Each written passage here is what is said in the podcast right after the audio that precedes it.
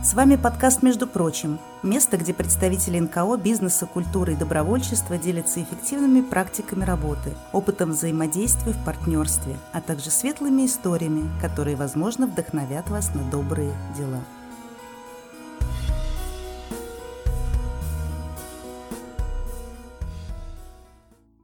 Здравствуйте, дорогие друзья! С вами подкаст «Между прочим». У микрофона Анастасия Евграфова, а в гостях у нас сегодня контент-маркетолог, консультант по SMM для НКО, автор мастерской «Контент со смыслом» Марина Пурлаур.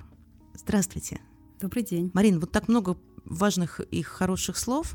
А можно по-русски рассказать, чем занимаетесь вы сами в жизни, что такое, в принципе, да, вот эта мастерская контент со смыслом, и как вы можете консультировать НКО, и насколько это полезно и нужно? Я вообще уже 10 лет работаю в секторе благотворительности. Была с разных сторон. В нем была руководителем филиала грантовой организации, которая давала некоммерческим организациям средства на реализацию их проектов. Шесть лет Затем я переехала в Петербург и стала уже с другой стороны менеджером некоммерческого проекта. Работала в фонде «Добрый город Петербург», была руководителем Содружества добрых городов. И вот в этот момент, это было 4 года назад, а, активно занималась, э, увлеклась э, вопросом продвижения социальных проектов, потому как ни один социальный проект не будет успешен, если о нем не уметь э, говорить, рассказывать, да, привлекать единомышленников, привлекать благополучателей, доноров и так далее. Поэтому вот это стало такой ключевой темой 4 года назад продвижения социальных проектов.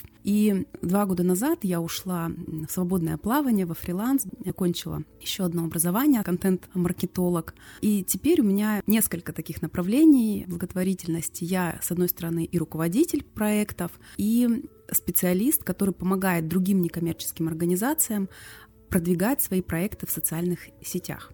Как понять организации, что ей нужна помощь? Контент-маркетолога вы имеете в виду? Ну да, именно вот это, как продвигать. Многие организации даже не думают, что им нужно двигаться, а некоторые, наоборот, прям считают, что нужно двигаться и не умеют. С ними понятно, они не знают, что хотят. Слушайте, на самом деле все некоммерческие организации, я вот за эти последние четыре года не раз проводила такие небольшие исследования с коллегами, все понимают, что им нужно продвигаться. Как только создается некоммерческая организация, сразу заводится аккаунт в социальных сетях. Никто не понимает, что там писать. Что писать, чтобы люди понимали, понимали, чем ты занимаешься. Но все точно понимают, что по крайней мере, ВКонтакте нужно сразу аккаунт завести. Вот, собственно говоря, что писать, это и есть э, работа контент-маркетолога, да, он и придумывает, что писать. А давайте сначала-то, что такое контент? Контент — это содержание, любое содержание. Это может быть фотографии, мы можем называть контентом, видеоролики может, могут быть контентом, текстовые ролики, да, любое содержание, которое выкладывается на сайт или в социальные сети, является контентом. Так, хорошо. А маркетолог этот контент двигает? А маркетолог разрабатывает скажем так, стратегию этого контента для того, чтобы у организации был результат. Мы можем писать все что угодно в социальных сетях и на сайте, да, но не получать вот основной запрос руководителей некоммерческих организаций ко мне. Мы что-то пишем, пишем, на это уходит много времени, сил, и мы не получаем отдачи. Мой вопрос первый, а какой отдачи хотите? А никто не понимает, какой отдачи хотите, да, а отдача может быть разной, начиная от узнаваемости проекта, это привлечение средств, это привлечение людей, это работа с благополучателями, работа с партнерами, то есть очень много направлений, и руководителю просто четко нужно понимать, о какой отдаче и в чем она будет выражаться. И тогда контент-маркетолог строит стратегию для некоммерческой организации и говорит о чем нужно писать и как это делать. Ну так и о чем же На самом деле, а, вот сейчас очень популярная тема продвижения социальных сетей для коммерческих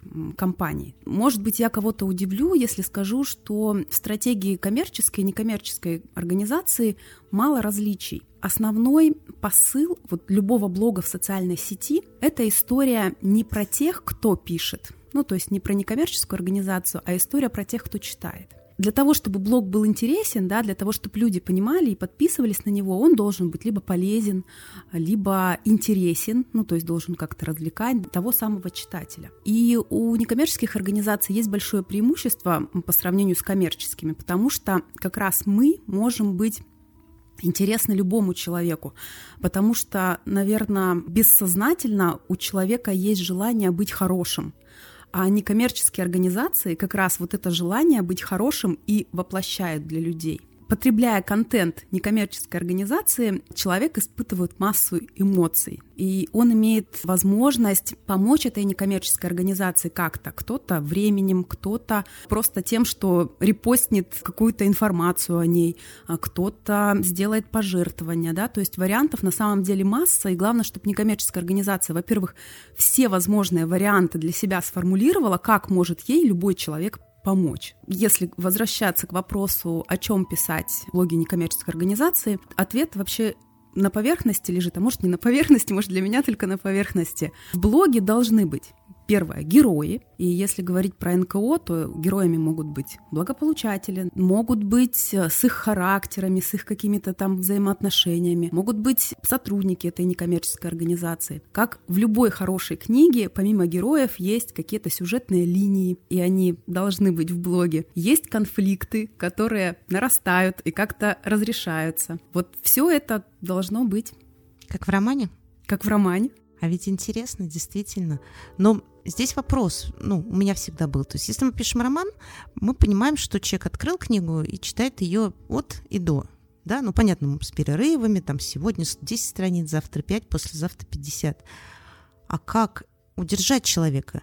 То есть, как человек, который читатель пришел увидел что-то, он, ну, не готов потреблять 100% контента как обратить внимание на важное, чтобы человек снова вернулся, во-первых, ну, прочитав один раз даже интересное. Это было хорошо, но как бы ладно. Допустим, я подписался, но даже если я не включу уведомления, то в следующий раз новости из этой группы я увижу, дай бог, еще через много-много времени. То есть как зацепить внимание, удержать внимание и сделать так, чтобы человеку было все-таки интересно. Смотрите, вопрос вообще великолепный. На самом деле все очень просто. Почему мы открываем какую-то книгу и возвращаемся к ней потом опять? Почему? Потому что мы узнаем ее героев, мы понимаем какие-то сюжетные линии. А то же самое нужно сделать и с блогом некоммерческой организации. Когда вы вводите героев, интересных читателям, да, они поставят уведомления на то, чтобы следить за этими героями. А какие-то элементы реалити-шоу, да, можно вводить. То есть вот та самая закулисная жизнь организации. Обычно НКО что пишут? Они пишут только вот внешнюю картинку, рассказывают про какие-то свои мероприятия, да, а как вот это все происходит за кулисами, не рассказывают о том, о чем они о чем думают их сотрудники, не показывают самих благополучателей, вот не раскрывают их характеры. Как только читателю блог станет понятным, кто там герои, за какими сюжетными линиями нужно следить, тогда читатель будет возвращаться и возвращаться еще раз. И самое простое, что можно сделать, это придумать рубрики. Сейчас я являюсь руководителем в одном проекте. Мы открываем филиал квартала Луи в Санкт-Петербурге, Ленинградской области. Это организация, которая помогает молодым людям с инвалидностью, организует сопровождаемое проживание и трудоустройство для них. Когда мы завели блок нашего филиала, понятно, что мы начинали с нуля, и вот самая популярная рубрика, которая там сейчас у нас есть, это прямые эфиры с резидентами квартала, которые сейчас живут в Пензе, Пензенской области. Проводим на разные темы, такие широкие, чтобы было, ну вот, максимальному количеству аудитории было интересно. И вот этих прямых эфиров люди ждут. Но они в конкретные дни, в конкретное время, да, то есть они достаточно регулярные. Мы стараемся делать их регулярными, там хотя бы раз в месяц, и выбирать такие темы, которые не раскрывают, скорее всего, квартал Луи, возможно, да, хотя мы стараемся там в прямом эфире, а которые больше раскрывают человека и больше помогают отвечать на какие-то вопросы э, жизненные тому, кто по ту сторону экранов. Ну, к примеру, в квартале Луи живет девушка сейчас, которая передвигается на коляске последнее время, да, вот случился несчастный случай, и она вообще до того периода, как попала в квартал Луи, не знала, что она умеет рисовать. И когда она туда приехала, был вопрос, а чем она там будет заниматься.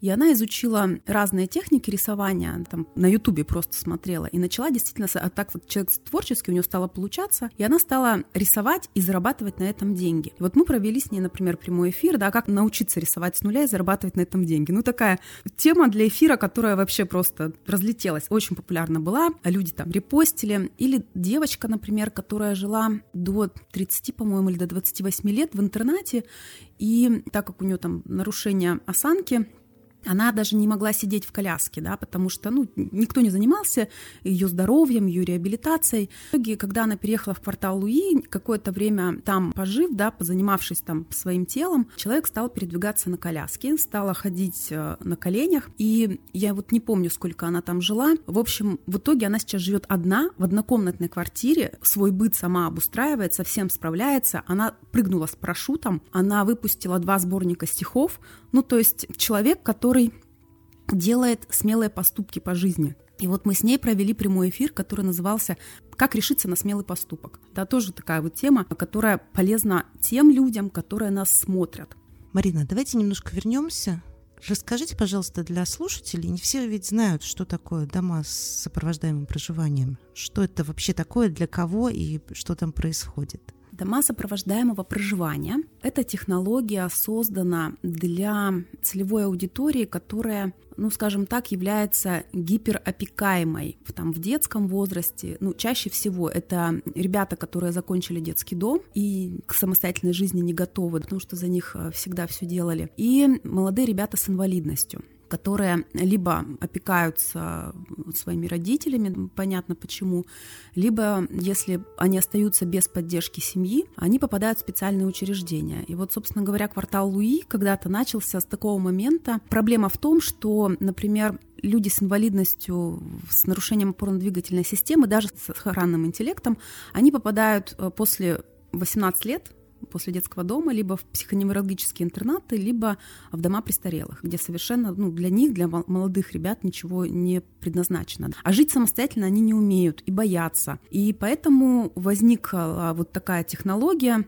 Ну вот в квартал Луи изучали зарубежный опыт тоже коллеги, и вот создали такую технологию, как сопровождаемое проживание. Сейчас она получает, ну скажем так, известность, но все равно недостаточно. В общем, э, человек, который не умеет жить самостоятельно, помещается в максимально приближенные условия к самостоятельному проживанию.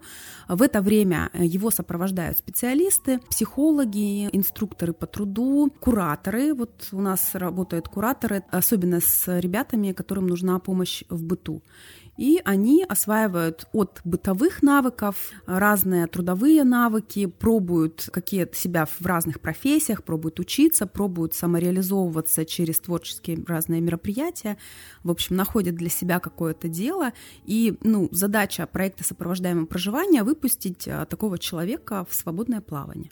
Вот, то здесь, по сути, школа жизни, да? Школа жизни, да. Вот да. самое главное, да, для чего и что. Если сравнивать дом сопровождаемого проживания и интернаты, в которых они проживают, есть люди действительно, которые никогда не смогут жить самостоятельно.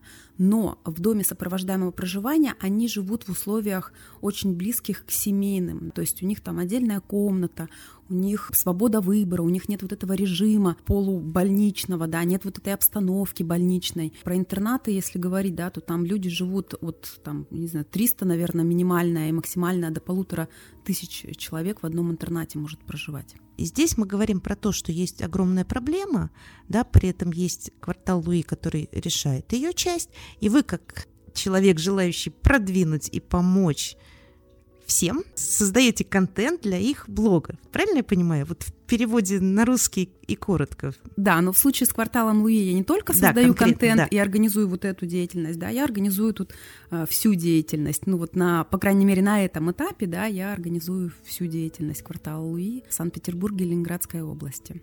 Сейчас вот мы ищем как раз э, помещение для дома сопровождаемого проживания в Петербурге или Ленобласти. Мы собираемся построить дом, но это процесс очень длительный, и э, сейчас будем снимать пока в аренду временно. Слушайте, а очень, ну, очень важная, очень нужная тема, действительно же.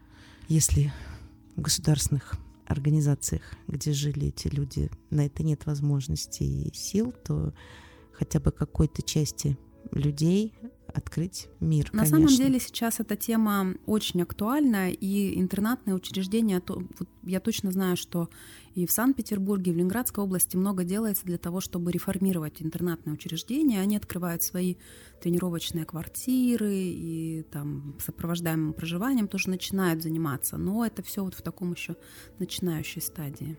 Ну, потому что был же период, когда их просто всех укрупняли.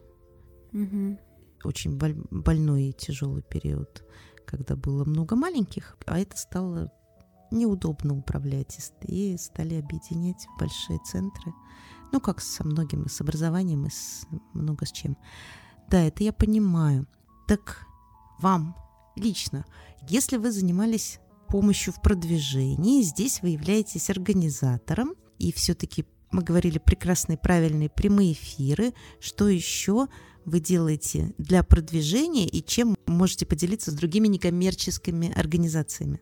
Вот когда мы создавали блог филиала «Квартал Луи», да, я начала вот как раз со стратегии и с понимания того, а кого мы хотим привлечь, а, кто должен читать этот блог, да. Самый простой ответ, и чаще всего так происходит, когда организация просто начинает писать про свою деятельность, про свои мероприятия какие-то, да, они больше всего привлекают благополучателей. Наша задача не стояла привлечь людей с инвалидностью в этот блог, да, наша задача стояла привлечь как раз наоборот, людей, которые могли бы помочь развиваться филиалу э, в новой территории, в новых условиях.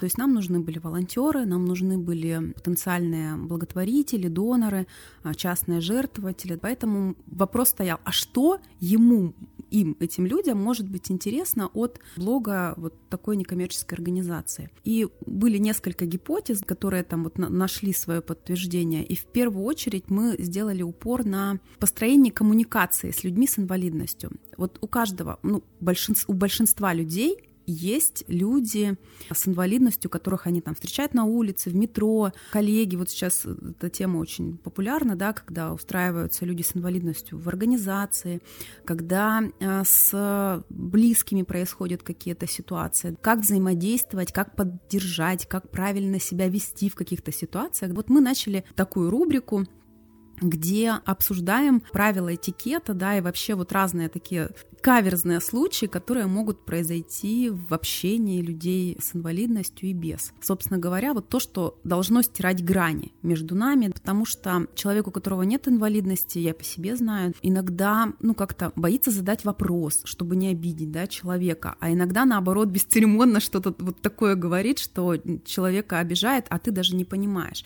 И поэтому мы решили просто вот эти вещи обсуждать открыто. Мы сначала аудитории задаем вопрос, а как вот вы в этой ситуации поступили. А потом наши эксперты опыта, мы их так называем, это люди, которые имеют инвалидность, они являются по отношению к своей инвалидности экспертами, и они отвечают потом на эти вопросы. Получается очень интересно, и читателям это нравится. Вот одна из таких рубрик. Ну, вот вторая рубрика я рассказала, это прямые эфиры а, на такие очень тоже широкие темы, когда человек смотрит за историей там, человека с инвалидностью, а понимает про себя больше, чем про него. Вот такие задачи мы решаем. Ну, естественно, есть линия, которая связана непосредственно там с нашими какими-то событиями, мероприятиями, но мы не просто стараемся рассказывать об этих мероприятиях, вот прошло то-то, да, мы как, снимаем какие-то а, сюжеты, в этих сюжетах тоже есть свои герои, так, собственно говоря, рассказываем о том, что мы делаем. Здорово, на самом деле, самое главное это рассказывать живо, да, не просто как требуют наши отчеты, об этом не нужно писать в социальных сетях, пожалуй. Я называю это контент для ФПГ. Или контент для донора, как, как правило, да, мы как будто отчитываемся. Ну, на самом деле приходится, да, но просто самое главное, чтобы это было не все, да, о чем рассказывают некоммерческие организации. Сколько стоит вести контент для НКО? Смотря какая услуга и вообще для разного города, то есть это, это все по-разному. Например, я занимаюсь контент-стратегиями, то есть я не веду и больше консультирую коллег. Консультация может там стоить от 5000 рублей, но это консультация для того, чтобы потом коллеги сами могли все это деятельность организовать. Контент-стратегии тоже по-разному могут стоить от 70 до 150 тысяч рублей. И, как правило, вот эту историю НКО закладывают в грантовые конкурсы. Сейчас очень много грантовых конкурсов, куда можно вот эти средства заложить. Если говорить про услуги SMM-специалистов, в 99% организаций SMM-специалистов нет. Только сейчас вот в крупных каких-то, да, которые мощно стоят на ногах. А если говорить про региональные НКО, конечно, там нет каких-то э, SMM-специалистов или пиар-менеджеров. В большинстве случаев ведут руководители. И если говорить про зарплата у SMM-специалиста какая она, то тоже от регионов разная, но начинается от 20 тысяч рублей, если мы говорим про регионы. В Санкт-Петербурге, в Ленинградской области это порядка 40 тысяч рублей получает SMM-менеджер и пиар-специалист. Но это все хорошо, но откуда же деньги у некоммерческой организации на таких сотрудников и как доказать, например, учредителям, что это необходимо? Ну, серьезно, если уж мы помогаем некоммерческим mm-hmm. организациям. Вот это как раз от задачи зависит. Есть же задача, наоборот, повысить узнаваемость. Ну вот, допустим, как квартал Луи сейчас стоит такая задача, потому что они выходят на федеральный масштаб. И их задача, чтобы они звучали из каждого утюга в каждом регионе, чтобы звучали как федеральная организация. И, конечно, они не закрываются, а и нужно везде говорить. Про бюджет, э, который, как обосновывать, вот как раз если брать подход э, контент-маркетинга, то есть вкладывать в разработку контента, то есть привлекать специалистов, которые разрабатывают контент, то есть видеомейкеры, там, звукорежиссеры, то есть вот таких. В любую грантовую заявку эти расходы очень легко обосновать. Там копирайтера, фотографа, видеографа. Контент создается под определенный проект. И, и просто многие руководители когда пишут грантовые заявки, вообще забывают про продвижение. Ну, мы будем писать там что-то в своих социальных сетях про этот проект, да, хотя проект, ну, там, какой-то масштабный. И вот как раз в разные грантовые заявки можно по кусочкам заложить. Сюда полставки СММ-специалистов, туда фотографа, сюда, ну, то есть на команду, да, которую может создавать профессиональный. Я не раз работала в таких командах, на самом деле это все работает. Но на самом деле фотографа и видеографа очень сложно включить в грант, потому что нужно доказать, что вы производите продукт. Если вы делаете для отчета, то все гранты скажут, Нет, нам ну, достаточно конечно, отчета отчета телефонного. То есть нужно доказать, что вы будете. Зачем вам фотограф? Вы будете делать фотоальбомы на память? Или баннеры по городу печатать, тогда да, есть смысл специалиста. Вот тут и важно увидеть ту, ту часть проекта, которую можно, ну, где можно создать в проекте контент, да, что это за контент, кому он поможет и так далее. Вот в этом и может помочь в том числе контент-маркетолог увидеть эту часть в проекте и обосновать ее. Ну, просто чаще всего люди делают то, что делают, а двигаться вширь бывает сложно на самом да. деле. Ну, можно, знаете, с чего начинается? Все начинается с задачи. Как только руководитель, увлеченный вот своим проектом, своим делом видит эту задачу, находятся средства, сто процентов. Просто эту задачу нужно видеть для себя. Да? Если вы понимаете, что вам нужно продвигать, что вам нужно целевую аудиторию расширять, регионы расширять вглубь, вширь, значит, нужно видеть эту задачу и потом подбирать под это средства. То есть ваш проект который связан как раз с, с контентом и маркетологом, как раз можно условно нанимать в гранты. Вы вот, мы вот давайте вот это вот как чаще, вот изобразим да, по-русски, да, да, я да. не очень, чаще я очень всего, сказала. Чаще всего очень мало организаций, у которых есть бюджет вот на этот контент, на э, специалистов. Чаще всего моя история грантовая, и мы действительно уже анекдот, наверное, у меня в моей рабочей есть такой: я вас выиграла в грант. Вот мы, например, с последней организацией, с которой сотрудничаем из Нижнего Новгорода, это организация, которая работает с незрячими людьми. Они меня трижды выиграли в грант. То есть вот они разные части контент-стратегии закладывают. То есть сначала заложили саму контент-стратегию, мы ее написали. Потом вторую часть они заложили в другой грант, выиграли его. И третью часть в третий грант, и опять его выиграли. Ну вот, вот так происходит. Ну, это хорошо, потому что когда люди гранты пишут, они учатся правильно выражать мысли и ставить цели, и, и отчитываться становится все проще и проще, потому что есть понимание, что для чего и зачем делается. Потому что если мы говорим про контент-план, который составить сложно, большинство организаций, к сожалению, не могут составить и внятного плана действий и работы и движения в принципе своей организации, не то что ее продвижение. А давай мы сделаем вот это, что мы хотим, а никто в общем и целом зачастую не понимает для чего. Мне кажется, что беда 21 века — это количество открытых и закрытых за это время НКО. Ну, я уже тоже поняла, что как раз о стратегии продвижения НКО начинают задумываться не с самого начала. Вот по опыту это либо опытные НКО, которые живут там по 15-20 лет, и им в какой-то момент нужно перезагрузиться. Вот как последние два клиента у меня, например, были такие, да, то есть они 20-25 лет работали, и у них и, и сайт уже вот такой вот 25-летней давности, и понимать, что они вышли по деятельности на новый уровень, да, и они кучу проектов выигрывают, у них хорошее финансирование. Но переупаковать вот это, как они выглядят, как они рассказывают, они не могут. И очень часто контент концентрируется вокруг руководителя. Она говорит, вот я рассказываю, хорошо, а когда заходят на сайт или там в социальные сети, не понимают, о чем мы. Ну, потому что вот нужна эта переупаковка. И вторая категория — это начинающие организации, ну вот не там не первые три года, это, скорее всего, 5-6 лет, когда уже встали на ноги, поняли, в чем его, их ценность, в чем их смысл, да, и вот тогда они начинают задумываться о продвижении и искать возможности для этого. Вот это, это скорее всего, такие истории. Что бы вы посоветовали нашим слушателям?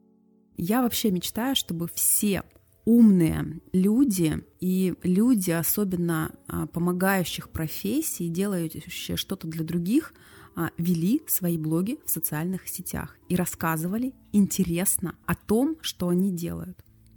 И вот чем больше будет в социальных сетях, мне кажется, умных, интересных блогов, тем меньше а, будет всякой дряни которая сейчас льется и на нашу молодежь, и на нас, и превращает нас в овощей, скажем так.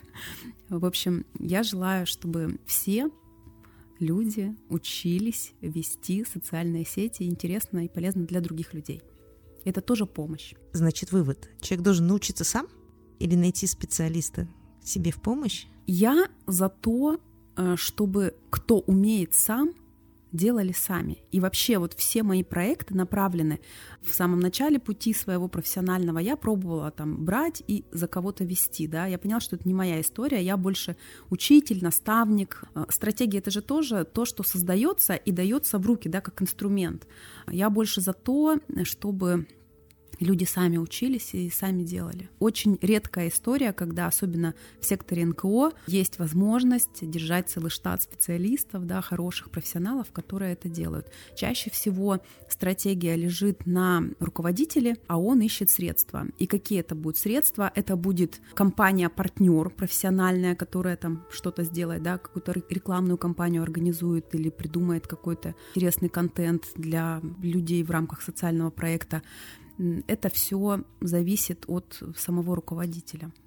Ну что ж, спасибо большое. На самом деле столько тем мы затронули одновременно. И это вообще огромный айсберг задач, вопросов, которые нужно решать.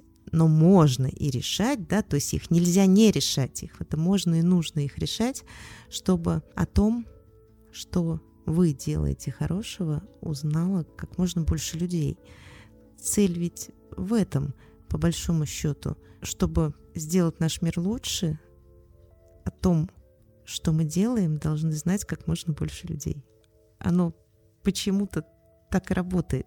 Для этого, собственно, мы завели когда-то тоже подкасты, между прочим, и очень рады, что можем на наших встречах делиться разными историями и благотворителей, и благополучателей, и коммерческих и некоммерческих организаций, связанные с тем, что каждый из нас делает понемножечку наш мир лучше.